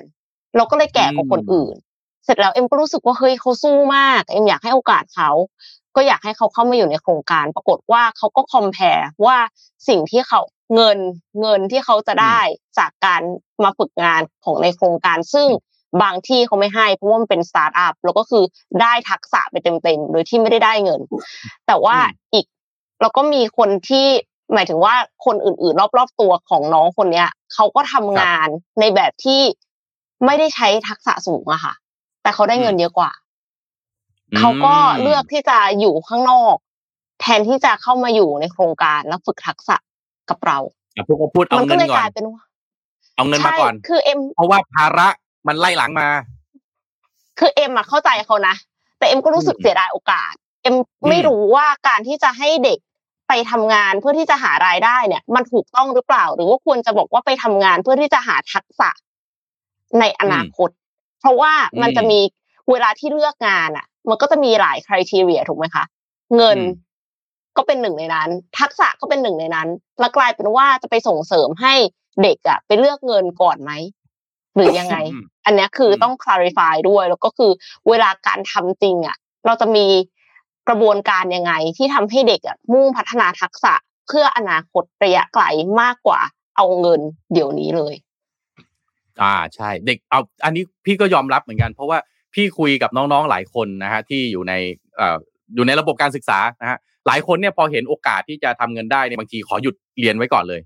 นะฮะออกมาทำเงินก่อน มันก็ตัดสินไม่ได้อะเพราะว่าชีวิตใครมันก็ชีวิตมันมันใช่ไหมครับปัจจัยแวดล้อมเนี่ยเราไม่มีทางเข้าใจเขาได้เลย ว่าเขากำลังเจอกับอะไรอยู่บ้างถูกไหมแต่ที่แน่ ๆ ที่เรารู้ๆแน่ ๆ เลยเนี่ย การการศึกษามันคือการมันคือการต่อขาชนิดหนึ่งนะบางคนเนี่ยวิ่งได้เร็ว เพราะว่ามีความรู้นะฮะ แล้วถ้าเกิดว่ามันออกนอกระบบไปมันก็น่าคิดอีกด้านหนึ่งนะครับคือวันวันนี้เนี่ยเราคุยเรื่องของ morning talk เป็นเรื่องของความเหลื่อมล้ำเนี่ย ถ้าพูดก็พูดเนี่ยนะฮะโรงเรียนอินเตอร์เนี่ยนะเอกชนเราบ้านเราทำได้ดีมากนะหลายโรงเรียนพี่ไปดูเนี่ยพี่โอ้โหนี่เทียบกับระดับนานาชาติได้เลยระดับโลกค่ะใช่แล้วโรงเรียนเอกชนบ้านเราเนี่ยไม่ต้องอินเตอร์ก็ได้เป็น bilingual หรือแม้แต่เป็นโรงเรียนเอ่อเอ่อแบบไม่ใช่เอ่อ international เนี่ยนะฮะเขาก็ทำได้ดีนะ นะครับเพราะว่าอะไรเพราะว่าผู้ประกอบการไทยเนี่ยเราก็ให้ความใส่ใจเรื่องสำคัญนะฮะเสร็จเราก็รักเด็กอะนะครับ ก็ทำโรงเรียนที่มีคุณภาพขึ้นมาได้ดี แต่บางทีนะนะฮะพี่ไปดูโรงเรียนอินเตอร์ขับรถออกมาปั๊บฝั่งตรงข้ามเนี่ย เป็นโรงเรียนในระบบรัฐบาลนี่แหละนะฮะมันยังโกโลโกโสอยู่เลยขออภัยนะขออภัยนะฮะท่านผู้บริหารโรงเรียนหลายแล้วโรงเรียนนะฮะเนี่ยการลดตรงนี้เนี่ยถือว่าเป็นความ ท้าทายนะฮะอันดับต้นๆของกระทรวงศึกษาแล้วก็ท่านรัฐมนตรีท่านใหม่ที่เพิ่งเข้ามารับตำแหน่งเลยทีเดียวนะครับ ซึ่งถ้าไอ้พวกโครงสร้างพื้นฐานเล็กๆน้อยๆเหล่านี้เนี่ยขนาดเห็นในกรุงเทพเนี่ย เอาว่าโหอะไปดูโรงเรียนอินเตอร์มาแล้วไปดูโรงเรียนในระบบเนี่ยมันขนาดนั้นคุณลองไปดูโรงเรียนต่างจังหวัดเนี่ยนะโอ้โห เรียกว่าแทบไม่ต้องพูดถึงเลย พี่มีเจ็ดโมงครึ่งมาฝากด้วยนะฮะวันเดือนเดือนก่อนนะ เดือนก่อนอ่าเดี๋ยวช่วยเอาเอารูปขึ้นมานิดนึงนะฮะทีมงานเดี๋ยวเปลี่ยนรูปตามที่บอกนะนะฮะ เดือนก่อนพี่ไปพี่ไปเอ่อไปช่วยโรงเรียนในพื้นที่ห่างไกลแล้วกันนะครับแล้วก็ไปแวะไปเยี่ยมญาติผู้ใหญ่ด้วย แล้วก็ขนของเอาไปช่วยโรงเรียนนะฮะในพื้นที่ห่างไกลตรงนั้นด้วยนะฮะก็เลยแว้นมอเตอร์ไซค์นะฮะยืมมอเตอร์ไซค์ของของญาติญาติผู้ใหญ่เนี่ยมีมอเตอร์ไซค์บอกเดี๋ยวขอ ขอบิดไปดูแบบแบบว่าเขาคือตอนไปอะเขาต้อนรับดีอย่างดีมากเลย บอกโอ้ยแบบผู้อำนวยการนู่นนั่นมาต้อนรับนะนี้แบบว่า อีกวันหนึ่งอะพี่ก็เลยว่าพี่อยากไปดูแบบว่าเอาจริงๆอะเออมันเป็นยังไงนะก็เลยแว้นมอเตอร์ไซค์ไปอย่างเงี้ยนะฮะอะขอภาพต่อไปนะฮะแต่ไม่ได้ไปคนเดียวฮะ พี่ก็เลยนะฮะเอาเด็กคนหนึ่งซ้อนท้ายไปด้วยนะฮะอยากจะรู้ว่ามุมมองของเขาเนี่ยที่มีต่อโรงเรียนนะฮะในพื้นที่ห่างไกลเนี่ยเขาคิดยังไงนะฮะแต่ว่าด้วยถ้าซ้อนสามนี่จะอันตรายเกินไปนะครับ แต่อันนี้ขับอยู่ในซอยนะฮะเพราะฉะนั้นเนี่ยก็จะก็จะแบบหมวกกันน็อกอาจจะไม่ใส่ก็อย่าเป็นตัวอย่างแล้วกันนะครับ แต่ว่าขับช้าๆนะฮะยี่สิบสามสิบกิโลเมตรต่อชั่วโมงนะฮะวิ่งอาจจะเร็วกว่าด้วยซ้ำเนี่ยนะฮะอะก็พาพาเด็กไปด้วยหนึ่งคนนะฮะอะขอภาพต่อไปนะฮะนี่ไปถึงโรงเรียนนะฮะก็สภาพก็อย่างที่เห็นนะครับ ผมก็บอกอะเด็กที่นั่งซ้อนท้ายไม่ต้องบอกว่าเนี่ยเดี๋ยวจะพาเข้าไปดูนะเนี่ยโรงเรียนนะให้เปรียบเทียบกับโรงเรียนที่ที่หนูเรียนอยู่เนี่ยว่าหนูคิดว่าอย่างไงว่า เออ มันสถานที่น่าเรียนไหมอะไรไหมนะครับขอภาพต่อไปนะฮะนะฮะเอ่อน้องคนนี้ที่นั่งซ้อนไปด้วยบอกว่าไม่เอาอะค่ะ มองจากนอกรั้วนะ น่ากลัวมากเลยค่ะ นี่โรงเรียนหรือบ้านผีสิงค่ะอันนี้ที่น้องเขาบอกพี่นะโรงเรียนหรือบ้านผีสิงค่ะอะขอภาพต่อไปฮะ คนแรกไม่ยอมไม่ยอมครับ ผมก็เลยไปพาอีกคนหนึ่งมาฮะ ขึ้นขึ้นเพราะความเท่าเทียมซ้อนมาอ่าเท่าเทียมคนที่สองมา บอกว่าเดี๋ยวพาไปดูโรงเรียน มีสนามเด็กเล่นด้วย เลยยอมซ้อนท้ายมา อะผมก็พาแว้นไปตามเคยนะฮะอะขอภาพต่อไปฮะนะครับทีนี้อะเข้ารั้วโรงเรียนคนนี้ยอมเข้ารั้วโรงเรียนนะฮะอะผมแสดงให้เห็นด้วยนะมีตาลง มีตาของเอ่อราชการอยู่นะแต่บังชื่อโรงเรียนเอาไว้นะฮะนะฮะเพื่อเพื่อเป็นการให้เกียรติทางโรงเรียนนะฮะอะขอภาพต่อไปนะฮะพอเข้าไปในรั้วโรงเรียนนะครับ นี่คือสภาพของตึกสภาพโครงสร้างพื้นฐาน ก็เชื่อว่าหลาย ๆ ท่านก็คงจะได้เห็นแบบนี้นะฮะว่าเออมันตึกเอยอะไรเอยนะฮะไม่มีแอร์ตึกเก่าๆจะพังไม่พังแหล่ขอภาพต่อไปนะฮะนะครับ ผมก็เลยอ่าไปถึงตึก ผมก็เลยจอดนะฮะเราขอภาพขอภาพต่อไปนะฮะ ก็เลยจอดแล้วก็บอกว่าลองขึ้นไปดูซิว่าเนี่ย ตึกที่เรียนห้องเรียนเนี่ยเทียบกับโรงเรียนที่หนูเรียนอยู่ตอนเนี้ย รู้สึกยังไงบ้างแล้วมาบอกนะฮะผมก็รออยู่อะขอภาพต่อไปนะฮะขึ้นไปได้ไม่เท่าไหร่นะครับ อ่านะฮะอ่าเด็กคนนี้ก็ขึ้นไปนะฮะอะขอภาพต่อไปนะฮะขึ้นไม่เท่าไหร่ครับ วิ่งกลับมาเลยครับ แล้วเขาบอกว่าทำไมตึกเรียน อันนี้ตึกเรียนจริง ๆ หรือเปล่า มันจะพังหรือเปล่า เพราะว่าเวลาทุกครั้งที่เดินไปอะมันมีมันแบบเหมือนไม้มันจะยงถล่มลงมา อันนี้น้องเขาบอกนะ อันนี้น้องเขาบอก พี่ก็บอกว่าไม่อันเนี้ยเด็กนักเรียนเขาเรียนจริง ๆ เด็กนักเรียนเขาเรียนแล้วเขานั่งเรียนทุกวันแบบแบบที่หนูเรียนเลยนะครับนะฮะขอภาพต่อไปฮะนะผมก็เลยพาไปต่อนะฮะพาไปดูสนามเด็กเล่นนี่คือสภาพสนามเด็กเล่นฮะเอ็มนะฮะดูในรูปไหมคุณผู้ฟังทุกท่านนะมันไม่มีดูไปพร้อมอุกับปผมกนะรณ์เท่าไหร่เลยไหมคะนี่คือสนามเด็กเล่นนะครับ ขอภาพต่อไปฮะผมก็บอกอะลองไปเล่นดูนะครับ ว่าสนามเด็กเล่นที่ว่าเนี่ยมันเป็นยังไงบ้าง อุปกรณ์เครื่องเล่นเป็นยังไงบ้างนะครับ ขอภาพต่อไปฮะ นะครับอ่านี่คือสภาพสนามเด็กเล่นนะครับ ที่เด็กอนาคตของชาติของเราเนี่ยนะฮะในต่างจังหวัดได้เจอ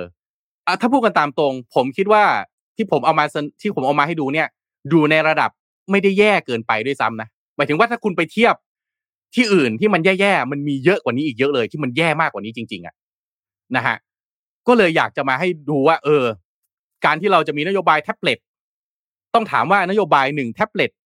หนึ่งนักเรียนเนี่ย เป็นนโยบายที่แก้ปัญหาจริง ๆ หรือเป็นนโยบายทางการเมืองครับ อืมแล้วมันมันเป็นเร่งนโยบายเร่งด่วนอะไรหรือเปล่า เพราะว่าเรามันต้องเป็นนโยบายเร่งด่วน prioritize ใช่ มันเป็นนโยบาย คือมันเหมือนกับอะไรรู้ไหมเอ็ม มันเหมือน CEO บริษัทสตาร์ทอัพหรืออะไรก็ตามที่จะ raise fund อะ ก็จะอะไรฮะ ก็จะบอกว่าธุรกิจของตัวเองอะ มี AI ใช่ไหมฮะ มีอะไรฮะ สารพัด buzzword อะ ใส่เข้ามาเลย เพื่อให้รู้สึกใช่ว่า เฮ้ยมีวิสัยทัศน์ว่ะอืมแต่ถามว่าความเป็นจริงแล้วเนี่ยเอาเนื้อเนื้อจริง ๆ แล้วของคุณเลยเนี่ย ถ้าเป็นซีอนะ คุณแก้ปัญหาอะไรหาธุรกิจของคุณมันมันมันนิทายยังไง revenue model คืออะไร รัฐมนตรีก็เช่นเดียวกันเอ็มที่จริง ๆ ที่ต้องทำคืออะไร เออ ที่ทำให้คนรู้สึกว่า มันไม่ใช่แค่นโยบาย มันไม่ใช่แค่ว่า คุณออกนโยบายมา แต่เนี่ยอืมคุณมีควิกวินไหมคุณมีตัวอย่างที่คุณทำให้สำเร็จไหม ก่อนที่มันจะเป็นนโยบายเนี่ย คุณลงไปทำให้เห็นสักหนึ่งโรงเรียนเลยได้ไหมมันง่ายมากนะการการจริงคือจริเป็งนเป็นใช่ค่ะเป็นเห็นด้วยถูกไหมพวกโรงเรียนมันเห็นเห็นน่ะขขนาดคนอย่างพี่ยังเข้าไปได้เนี่ยนะท่านรัฐมนตรีสามารถทำได้เช่นเดียวกัน ไม่ต้องแต่งตัวเป็นรัฐมนตรีฮะ ไม่ต้องมีรถนำขบวนครับ เข้าไปแล้วไปทำเลยครับ เพื่ออะไรครับ เพื่อให้เห็นว่าคุณเนี่ย อยู่เคียงข้างครู อยู่เคียงข้างนักเรียนจริง ๆ เอาสักหนึ่งโรงเรียนได้ไหมเอาสักหนึ่งโรงเรียนที่ไม่ได้เป็นอะไรที่มันเป็นในเชิงการเมือง นะฮะอยากเห็นแบบนี้จริง ๆนะครับ เพราะว่าผมไปเนี่ยนะฮะสุดท้ายนะฮะเด็กสองคนนี้ก็กลับมาบอกบอกว่า ผมเนี่ยหลอกหรือเปล่า ว่าที่พาไปมันเป็นอืมโรงเรียน มันร้างเนอะแล้วไหมนี่มีคนเรียนหรือเปล่าเขาจะทุบแล้วหรือเปล่า จริง ๆ แล้วมันไม่มีมันไม่ใช่โรงเรียนหรือเปล่า เนี่ยคือมุมมองของเด็กสองคนนี้เรียนอยู่ในกรุงเทพถูกไหมใช่ไหมฮะ พอเขาไปเห็น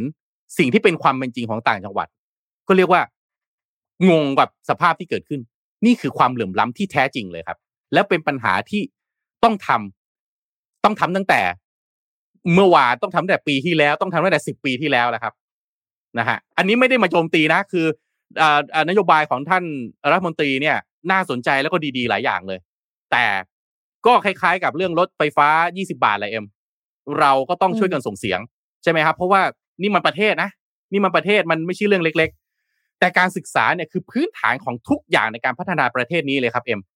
เห็ทุนกด้วยอย่างค่ะจริง ๆนะฮะไม่ว่าคุณจะทะเลาะกันทางการเมือง ไม่ว่าจะเป็นเรื่องรถไฟฟ้า ไม่ว่าจะเป็นอสังหาริมทรัพย์ ไม่ว่าจะเป็นการก่อหนี้ ไม่ว่าจะเป็นการสร้างความมั่งคั่งการเติบโตใน GDP ทุกอย่างมีพื้นฐานจากระบบการศึกษาเป็นสำคัญจริง ๆ นะครับอะเชิญให้เอ็มแหมพี่โซโล่มานานเลยเรื่องนี้ ค่ะ คือตอนเนี้ยเอ็มคิดว่าคอมเมนต์กำลังไหลนะคะ ให้คอมเมนต์ไหลไปอีกสักนิดนึงแล้วเดี๋ยวเราค่อยกลับมาที่ Morning Talk ตอนสุดท้าย แต่เอ็มขอพาไปอีกข่าวหนึ่งก่อนละกันค่ะ เป็นข่าวเซ็นทรัลเปิดตัว Go Wholesale ค่ะ ศูนย์ค้าส่งสินค้าเพื่อผู้ประกอบการร้านอาหารและค้าปลีกรายย่อยบมจ. อืม Central Retail Corporation หรือว่า CRC กำลังขยายธุรกิจแบบ B2B ด้วยการเล็งเห็นศักยภาพของตลาดค้าส่งอาหารในไทย ที่ยังมีโอกาสเติบโตได้มากค่ะ ก็เลยเปิดตัวธุรกิจค้าส่ง Central Food Wholesale แบรนด์เนี่ยก็คือ Go Wholesale นะคะ อืม Go Wholesale คือศูนย์ค้าส่งสินค้าระบบสมาชิกในราคาขายส่ง เพื่อผู้ประกอบการที่มีกลุ่มเป้าหมายหลักเนี่ยคือกลุ่มธุรกิจ Horeca Horeca ฟังดูตอนแรกก็แบบงงคืออะไร มันคือ hotel resort แล้วก็ catering ค่ะ ก็คืออืมโรงแรมร้านอาหารและธุรกิจจัดเลี้ยง กลุ่มผู้ชื่นชอบการทำอาหาร กลุ่มผู้ให้บริการอาหารในโรงงาน โรงพยาบาลและหน่วยงานอื่นๆ แล้วก็รวมถึงร้านโชห่วยด้วยนะคะ โดยจุดเด่นเนี่ยคือการนำเสนอสูตรสำเร็จแก่ผู้ประกอบการ พร้อมเป็นแรงสนับสนุนให้เกิดการพัฒนาทักษะ และต่อยอดธุรกิจรายย่อยให้มีประสิทธิภาพนำไปสู่การสร้างรายได้และผลกำไรให้เติบโตไปด้วยกัน สอดคล้องกับแนวคิด โตเร็ว โตไกล โตกับไปกับโก หรือว่า grow with go ค่ะ โดยกลุ่มลูกค้าเป้าหมาย 4 กลุ่มเนี่ย อย่างที่เรียนไปก็คือเขาจะสร้างประสบการณ์ใหม่ที่ดีที่สุดให้กับผู้ประกอบการ พร้อมทั้งการสนับสนุนจาก power of network ของกลุ่มซึ่งก็ประกอบไปด้วยศูนย์การค้าถึง 110 แห่งที่ครอบคลุม ในประเทศไทยและเวียดนามนะคะร้านอาหารกว่า 6,750 ร้านและโรงแรม 93 แห่ง นอกจากนี้ก็ยังมี loyalty platform ที่ครอบคลุมลูกค้ามากกว่า 28 ล้านรายด้วยค่ะ เป้าหมายระยะแรกของ Go Wholesale คือการสร้างแบรนด์ให้แข็งแกร่ง แล้วก็เข้าไปอยู่ในใจผู้ประกอบการ กลุ่มเป้าหมายและลูกค้าทุกกลุ่ม ที่จะช่วยผลักดันให้ธุรกิจขนาดเล็ก มีโอกาสเติบโตอย่างมั่นคง วางแผนขยายสาขาให้ครอบคลุมทั่วประเทศภายในปี 2571 นะคะ แล้วก็มีแผนจะเปิดสาขาแรกบนถนนศรีนครินทร์ในวันที่ 27 ตุลาคมปีนี้ด้วยค่ะ อืม สมรภูมิเดือดนะ น่าสนใจนะนะฮะ แข่งขันกันเอาเรื่องพอสมควรนะฮะ แข่งกับโอ้แมคโครใช่ไหมคะ อันนี้ หรือเปล่าหรือเปล่านะโฮเรกานี่เป็นศัพท์ที่ใช้กันทั่วโลกนะครับเอ็มนะฮะในวงการอ๋อโอเคฟู้ค่ะ and beverage นะฮะ HoReCa hotel รีสอร์ท catering นะฮะก็จะเอ่อเอ่อสมมติว่าทีมขายเนี่ยบางทีทีมขายก็จะแยกเลย modern trade ใช่ไหมฮะทีมขายเอ่อร้านเอ่ออืมร้านเอ่อเอ่อร้านอาหารก็จะเป็นเอ่อ food and beverage เป็นร้านอาหาร แล้วก็ HoReCa เนี่ย hotel รีสอร์ท catering เนี่ยอ่าก็คือเนี่ยแหละขายพวกเอ่อขายตรงให้กับโรงแรมให้กับ catering ให้กับร้านอาหาร นะครับก็เป็นศัพท์ที่ใช้กันทั่วโลกถูกคิดขึ้นมาโดยเราไม่ได้คิดเองครับคิดมาตั้งแต่ต่างประเทศแล้วนะครับ ผมพาไปข่าวประชาสัมพันธ์อีกข่าวหนึ่งนะครับ Mitsubishi Pajero Sport Elite Edition นะฮะจุดสตาร์ทความสำเร็จนะสะท้อนความสำเร็จของคนรุ่นใหม่นะครับที่มีนิยามความสำเร็จในแบบของตัวเองไม่ต้องตามใครนะครับดีไซน์ สมรรถนะเทคโนโลยีนะครับความปลอดภัยรวมถึงฟังก์ชัน การใช้งานที่ตอบโจทย์ทุกด้านนะครับ สำหรับคนที่ใช้ชีวิตอยู่ในกรุงเทพอย่างเราๆนะครับปัญหาที่เราทุกคนแทบจะหลีกเลี่ยงไม่ได้ก็คือเรื่องของการจราจรนะฮะไม่ต้องพูดถึงเลยติดสุดๆนะฮะโดยเฉพาะนะฮะยิ่งถ้าเจอฝนด้วยก็นะฮะเรียบร้อยเลยนะครับ บางทีนะฮะกลับขับกลับจากออฟฟิศกลับบ้านนะฮะนึกว่าขับกลับจากระยองกลับมากรุงเทพนะฮะสองสามชั่วโมงกันเลยทีเดียวนะฮะเออเป็นเด็กก็โตกันอยู่ในรถเนี่ยแหละนะครับ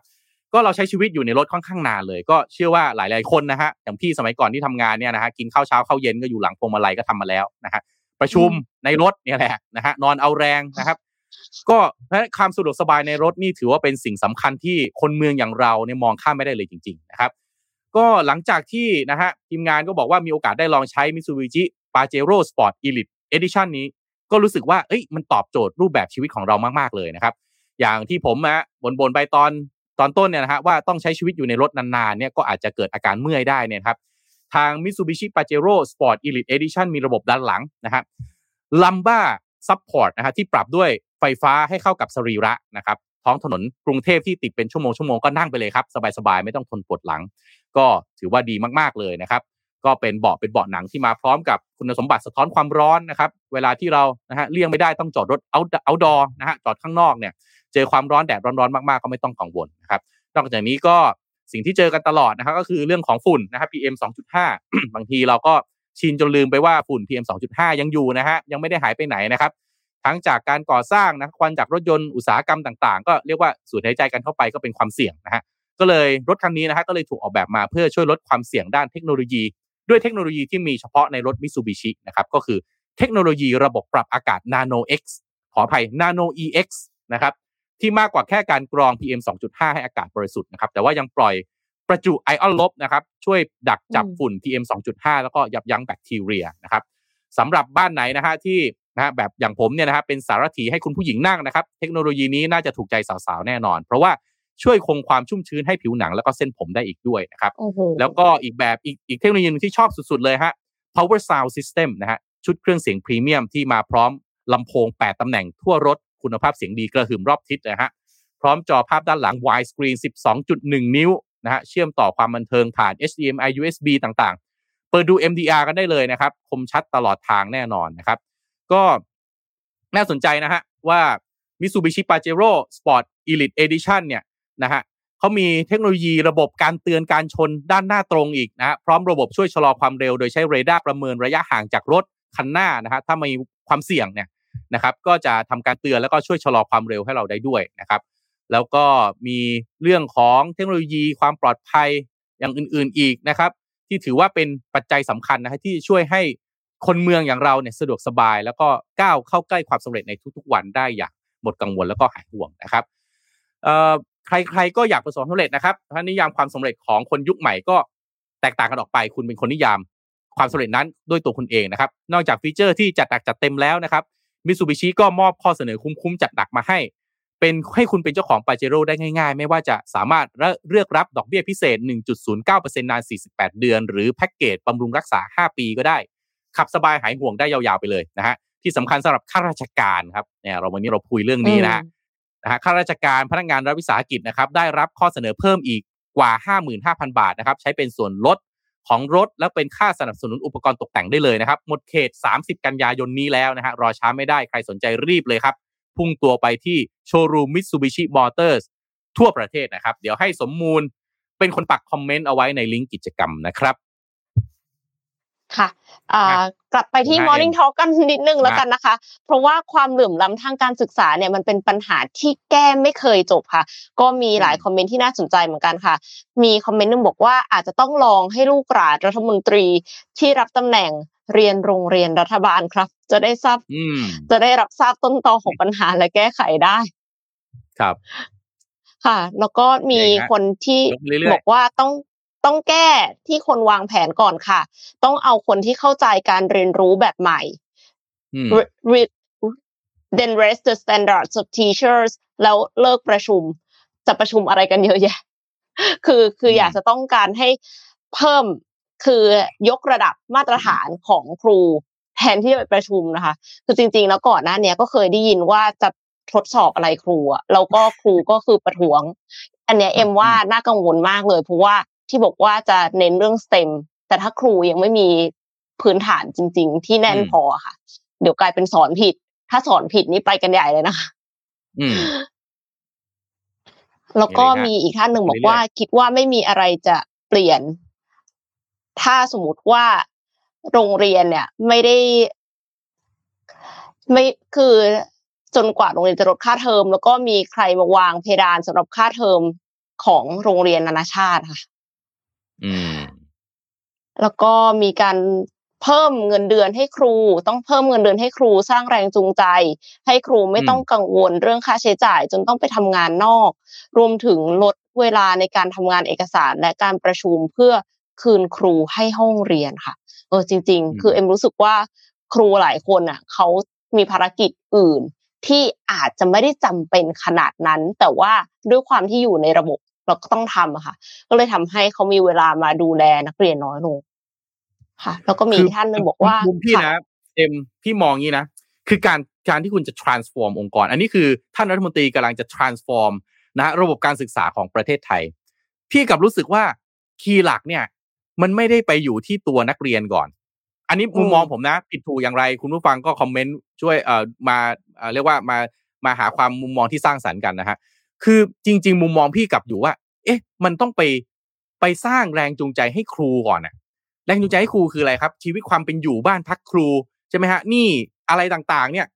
หรือภาระหน้าที่ในการทำเอกสารงานต่าง ๆ เนี่ยพี่ว่ามันต้องปรับตรงนี้ก่อนนะเพราะว่าใช่เห็นด้วย มันเหมือนมันเหมือนอะไรรู้ไหมเหมือนเหมือนเหมือนคุณเข้าไปสปาไปนวดไทยอะคือคุณจะให้ความสำคัญกับลูกค้าเนี่ย การให้ความสำคัญกับลูกค้าคือการที่คุณให้ความสำคัญกับพนักงานคุณก่อนน่ะอืม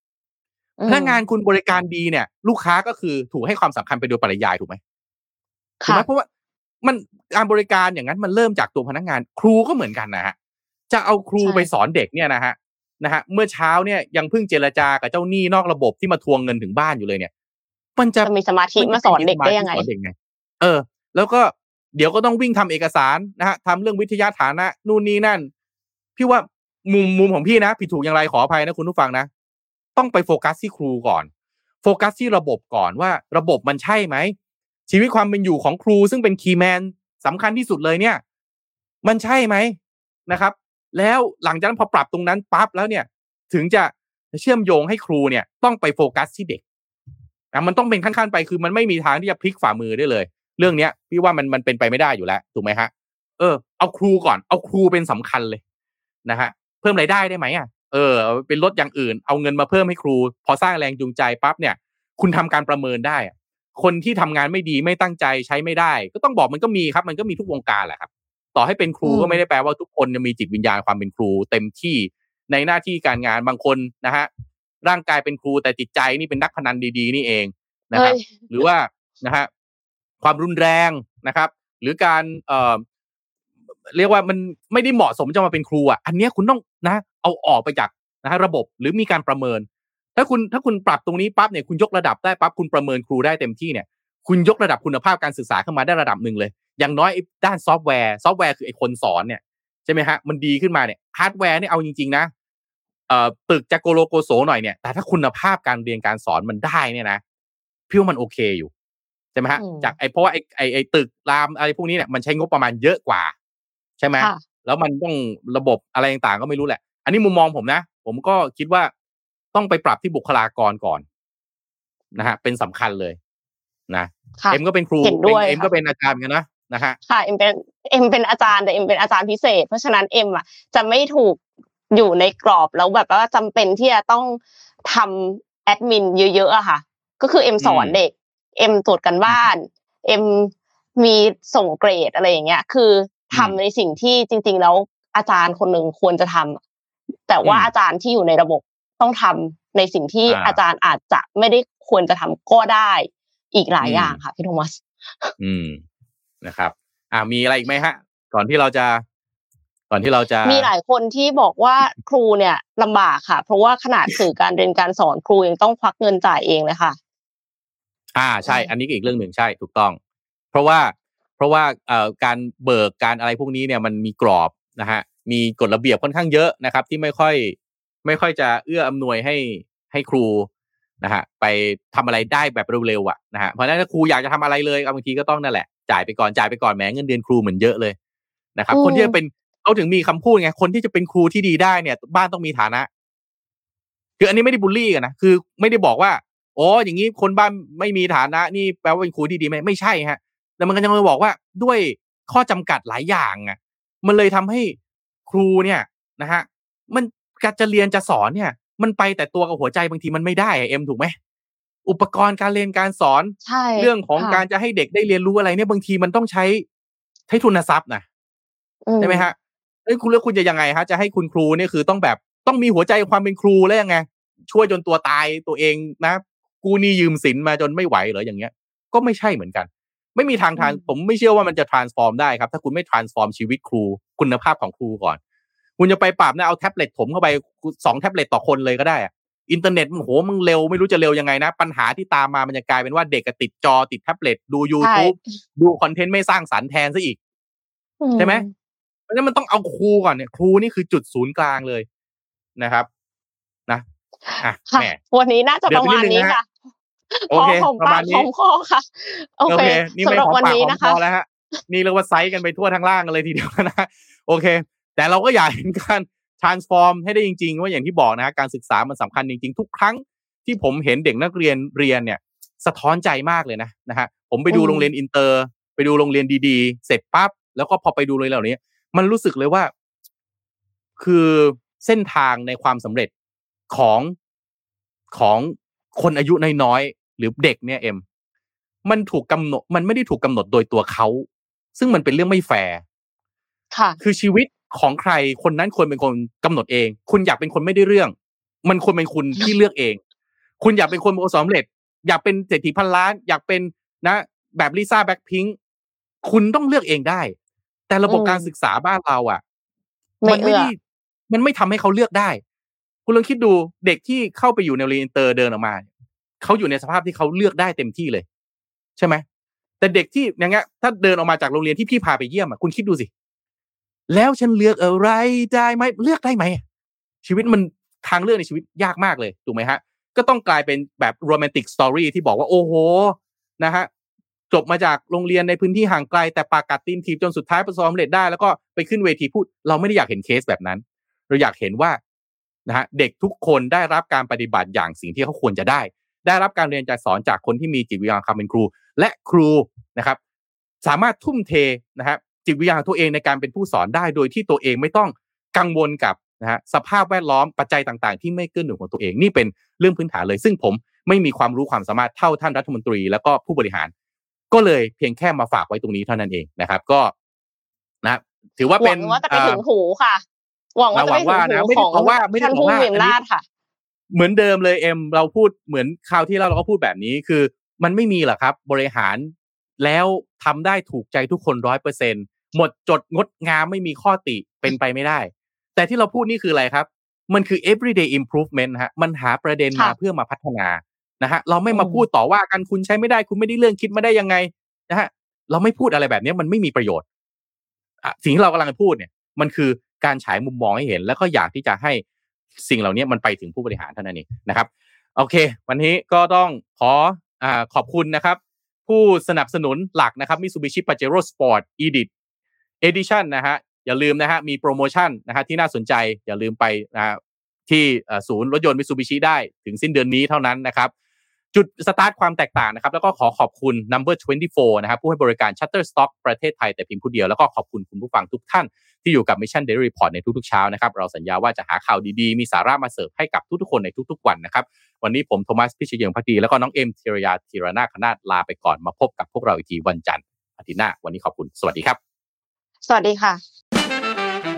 Mission Daily Report start your day with news you need to know